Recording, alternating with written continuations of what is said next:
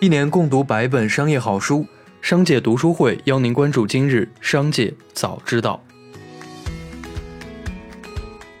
首先来关注今日要闻。据环球网援引路透社消息，两名知情人士透露，美国已经批准了供应商数亿美元的许可证申请，允许其向华为出售用于汽车零部件的芯片，包括用于视频屏幕和传感器等汽车零部件的芯片。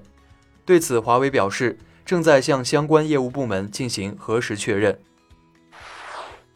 据报道，台积电已在二十五日通知客户全面涨价百分之二十。且已下单也在涨价之列。另据供应链传闻，台积电上周内部决议，将于二零二二年第一季起开始调涨晶圆代工报价，其中七纳米至更先进制程将调涨百分之十价格，十六纳米以上的成熟制程将调涨百分之十至百分之二十水准。对此，台积电暂未作出评论。针对中国平安员工实名举报公司业绩造假一事。平安人寿重庆分公司总经理张志鹏表示，根据目前的调查结果，许英琼在重庆分公司自购保单情况属实，存在购买自保件获得佣金、激励费用和晋升的情况。其反映的张洋洋以各种手段威逼利诱其自购保单，张洋洋对其职场性骚扰均无明确证据证实。张洋洋违规收取外勤费用事项属实，公司将对张洋洋进行相应的行政和党纪处罚。一起来关注企业动态。近日出台的《北京市住房租赁条例》征求意见稿规定，房地产经纪机构不得提供转租服务。有报道称，北京链家已被禁止在京从事房屋转租业务。北京链家对此回应称，北京链家作为经纪机构，一直严格执行有关规定，目前提供居间代理服务，未从事任何转租服务。网上所传链家被禁止转租服务消息不实。北京链家和自如为独立发展的两家公司，仅有部分合作关系。近日，网上流传的一段视频显示，有两名女子在北京 SKP 商场拉横幅称在商场里买到假货，并向路人告诫要留好小票并进行鉴定。二十五日，北京 SKP 声明，所售所有耐克商品均通过官方渠道采购，商场已经联系警方，各部门正积极协助警方调查。近日，社交网络上大范围流传的中交四公局招聘阿富汗战后重建项目阿富汗南北走廊环线公路项目国别经理、生产经理，年薪高达二百二十万。对此，中交四公局辟谣称，以上均为虚假诈骗信息，请社会各界人士切勿上当受骗，已报警处理。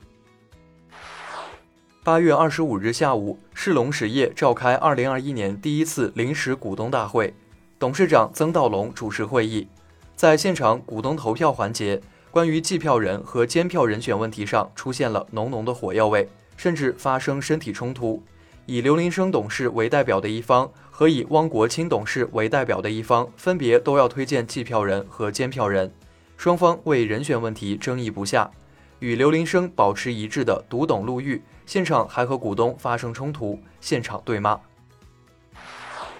二十五日。快手发布财报显示，上半年净亏损六百四十八亿元，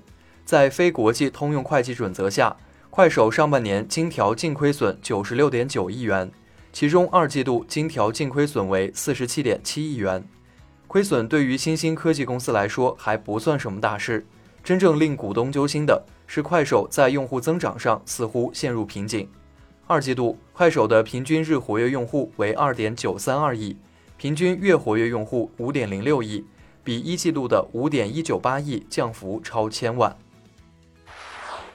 近日，一则大连斥资六十亿建日本风情街的新闻引发热议。据了解，该项目由房地产开发商大连树源科技集团开发，花费了六十亿巨资，松下等日企也参与其中。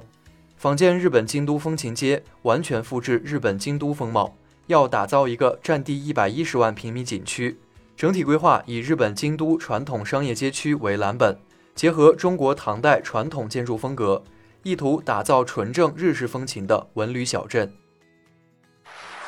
近期，工信部重点针对 APP 违规索取权限、开屏弹窗信息骚扰用户等问题进行了回头看，对仍存在问题的 APP 进行了公开通报。截至目前，尚有蜻蜓 FM、汽车头条、万顺轿车、桌面天气预报等六十七款 APP 未按时间要求完成整改。依据网络安全法等法律要求，工信部组织对上述六十七款 APP 进行下架。近日，有网友爆料，上海杨浦区部分全家便利店存在售卖保温箱中已过期产品的情况，有烤肠售卖时间超过二十小时。全家便利店客服表示，进入保温箱的食品若四小时未能售卖，就需报废。目前，八月二十四日，全家回应表示，大连路三店、张五路三店存在违反公司关于烧烤类商品四小时报废规定的行为，并承诺整改。将在全国范围加强贩售期限管控要求的宣导与落实。对于有消息称蜜雪冰城考虑最早于二零二二年赴港 IPO，可能融资两亿至五亿美元，蜜雪冰城回应，目前确实没有明确上市计划。下面来关注产业发展动态。最近，外卖平台上烧烤按串收打包费，已经成为一些外卖平台商家赚钱的套路。据悉，包装费是由店家自己设置的，费用也是付给店家而非平台。对此，有餐饮店老板表示，收包装费是因为现在平台抽成高，加上各个商家之间低价竞争，也是迫不得已。律师表示，外卖有些收取包装费的行为，在法律上已涉嫌变相强制消费。据教育部消息，二零二一年秋季学期来临之际。全球新冠肺炎疫情形势依然严峻，不少学生面临求学困境。教育部继续支持部分中外合作办学机构和项目，以及内地、大陆与港澳台地区合作办学机构和项目，通过自主招生缓解疫情影响下我国学生无法出国学习的困难。此次自主招生不纳入国家统一招生计划，不占用高校原有招生指标，对高校其他各类招生不产生影响。最后，我们来关注国际方面。近日，东京奥运会金牌掉皮事件引起广泛关注。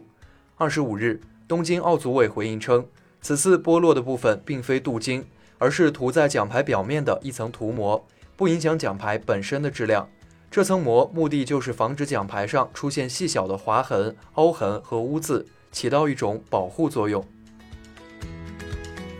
以上就是本次节目的全部内容，感谢您的收听，我们明天再会。